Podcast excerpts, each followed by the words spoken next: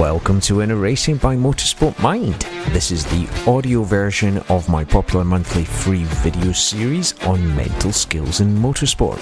I'm your host, Greg, and I'm here to share with you practical insights and strategies to help you enhance your mental racing performance both on and off the track.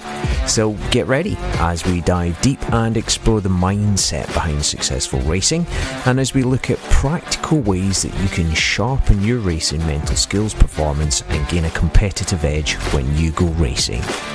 Let's get started.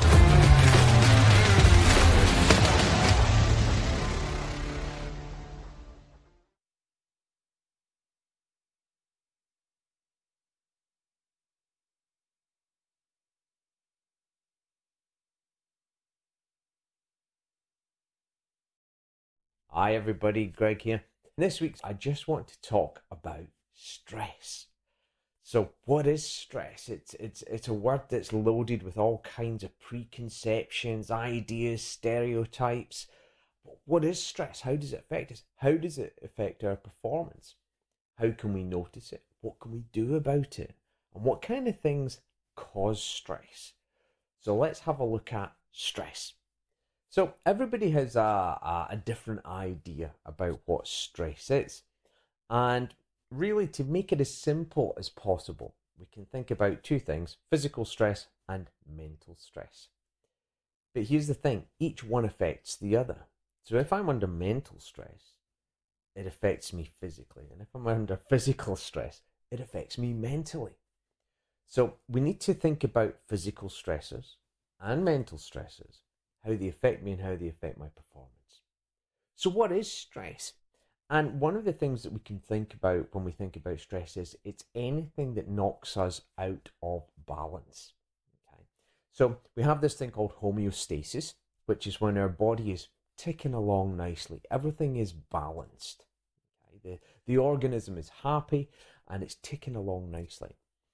When a stressor comes along, so a physical stressor, or a mental stressor comes along, that changes that balance. And when we change the balance, there's a process called allostasis that kicks in.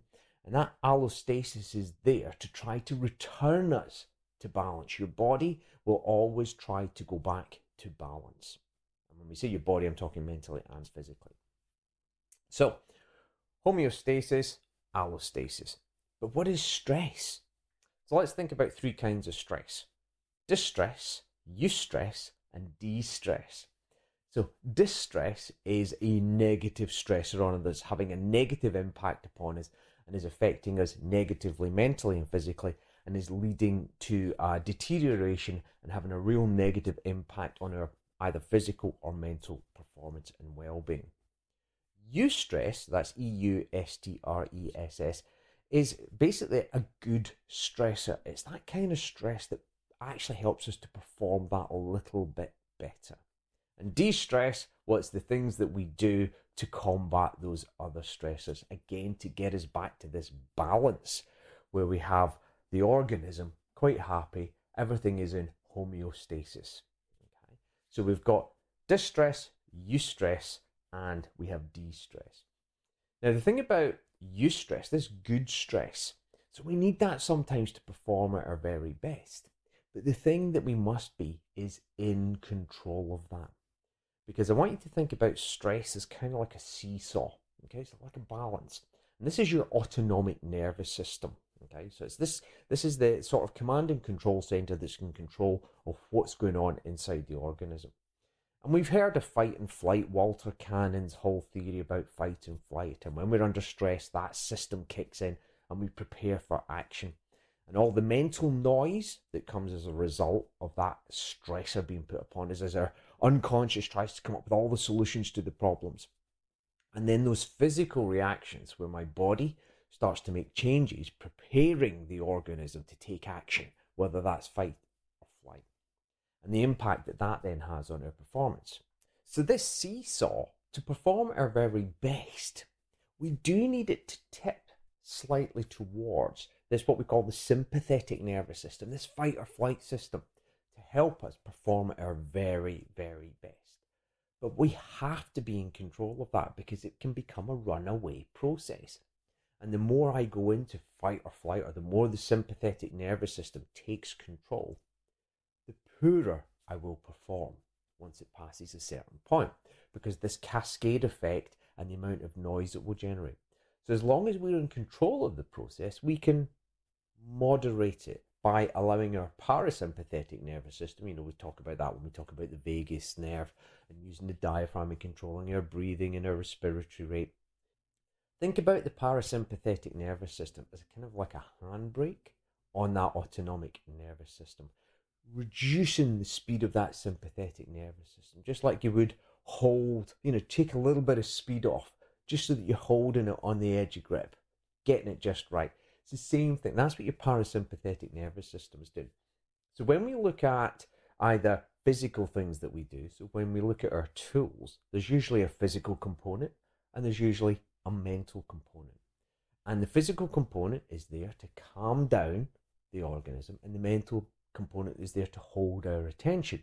And that selective attention calms down the amygdala and, and helps us to reduce our threat, our mental threat processing and threat response. And then the physical things we do, like slowing down our breathing, this feeds back into the system again, like I explained last week. And it helps us to moderate this autonomic nervous system response in the sympathetic area. So think about it as just we're using the brake of the parasympathetic just to keep us in the optimal place for our performance. So we're not generating too much mental noise and we're not uh, experiencing a, a big physiological stress response. We're looking to keep ourselves in the sweet spot of eustress, where we're getting that good stress that helps us get that optimum performance out of ourselves. So, physical stress can create mental stress. So, think about maybe you're racing and you get really hot and you get really uncomfortable. So, the organism, the body is starting to get uncomfortable. It's having a bit of a stress response to this and it wants to return to that baseline. So, it starts to think about oh, how do I get out? I don't like this. I need more air. And that generates lots of mental noise. But let's just say it's before a race and we're concerned about this, that, or the other. That mental noise will then have a physical effect. So we've got to be aware that stress comes both as a physical thing and a mental thing. Let's say I'm getting towards the end of a race and I'm getting fatigued, I'm getting tired. My body will want to return to its baseline to find balance again. That will cause mental stress. I'll lose focus, concentration. My mental noise will go up. Same way, towards an end of a race, my mental noise goes up. My physical performance could go down as well as I become more stressed. So when we think about stress, it's a it's a broad topic and we're always looking to achieve a kind of balance of it. But the important thing is we should be in control of it. We should be aware of whether or not we're experiencing stress and we should be able to control the stress and moderate it and use it to our advantage. So what can we do to control stress? Well, the first thing, spoken about it quite a lot recently, is recovery, getting back to this balance. So during a race weekend, in between sessions, allowing myself enough rest, both physically and mentally, in between sessions. After a race weekend, again, allowing myself that recovery time, that sleep, that energy, replenishing my energy after working so hard through a weekend, and that mental energy that I expend at a weekend as well, because we've spoken about decision fatigue before. And during a race, during a race weekend, we're making thousands and thousands of little decisions all the time about our line, what moves I'm going to do, what I'm going to go out in. So we've got to have that recovery after our weekend, and the same in the lead up to the weekend, making sure we're sleeping well, eating well, hydrating, and get no stressors uh, coming in from the outside and ramping up my mental noise as I prepare for my weekend as well. So we've got recovery. That's an important thing to think about. We spoke about sleep there. And sleep is one of the biggest factors in our emotional self regulation and our ability to focus and concentrate. So, actually, investing time in your sleep on purpose, not just seeing what happens and when, but actually making it part of your planning as you prepare for your weekend too. Then we've got environment. Remember, environment changes our behavior. We're talking about behavior, that might be physical behavior, it might be mental behavior that stress thing. So our environment can create stresses. If it's too hot, it can stress me out. If it's too cold, it can stress me out. If there's lots of people shouting and lots of aggro, it can stress me out, all creating stress. So our environment plays a big part in our stress too. But we've got to be aware that we're experiencing stress.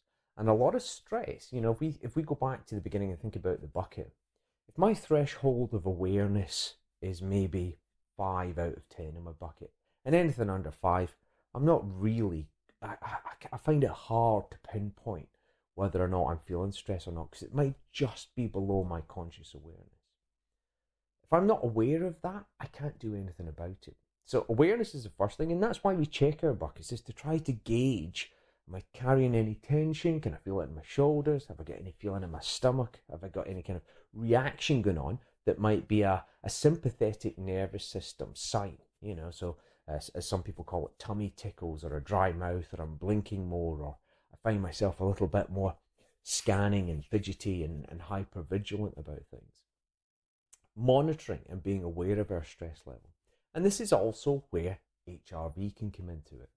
So, HRV is, is said to be the best non invasive way of measuring your autonomic nervous system, which is why it's used in so many things, not just in sort of uh, endurance and fitness, but in so many medical applications as well for determining outcomes, is because it's a fantastic measure of what's actually going on inside of you. And many of you will use Whoop devices, and some people wear Garmin's and Apple Watches and stuff like that. And a lot of apps now will give you a readiness score based upon your HRV. And that readiness score is taken into account how you've been sleeping, what kind of physical stress you've been under, and what's going on inside of you, how your heart rate variability is changing during the day, because our heart rate variability will change during the day, like our body temperature and our blood pressure, but also over time. And we can track our HRV and begin to see the things that have a detrimental effect upon ourselves. And again, with these sort of readiness scores that we get, they give us an indication of how hard we can push our train today based upon our heart rate variability. So, this kind of information can really help us prepare and optimize ourselves for our performance when we go racing, physically and mentally. Because I'm, if I haven't been training, but my HRV has gone low, am I mentally stressed about something? Is there anything going on there? Or maybe I'm feeling okay, there's no mental stress that I'm aware of, but my HRV is, is, is poor for some reason or lower than usual. Am I fighting a bug? Am I Am I have I been overtraining physically? I've been too too much in the gym. Have I not been sleeping well? Have I got maybe something, you know, have I got a stomach upset or something? That kind of information will reflect in your HRV too. So a lot of it about stress is about being aware that we have the seesaw. Our body will always try to return us to balance. We have physical stress and mental stress, but each one then causes the other one to happen as well and being in control. Remember, having this brake, just trying to regulate it because we will get stressed, but we're just trying to regulate it all the time using our mental tools and our recovery to ensure that we can then perform at our very best. So, think about stress. It's not the uh, sort of archetypal thing. Stress is anything that affects our balance on the seesaw that triggers our autonomic nervous system and we got this kind of distress, we've got the eustress, which is that just right amount of stress and pressure upon us, and then we've got the de-stress. And we use our tools and we use our HRV to take control of this parasympathetic nervous system, this handbrake, just to control how much stress we're allowing ourselves to get under so that we can maximize our performance. Any thoughts, any comments, any questions about stress or HRV? uh, just let me know and I'll speak to you in the next video. Take care. Bye.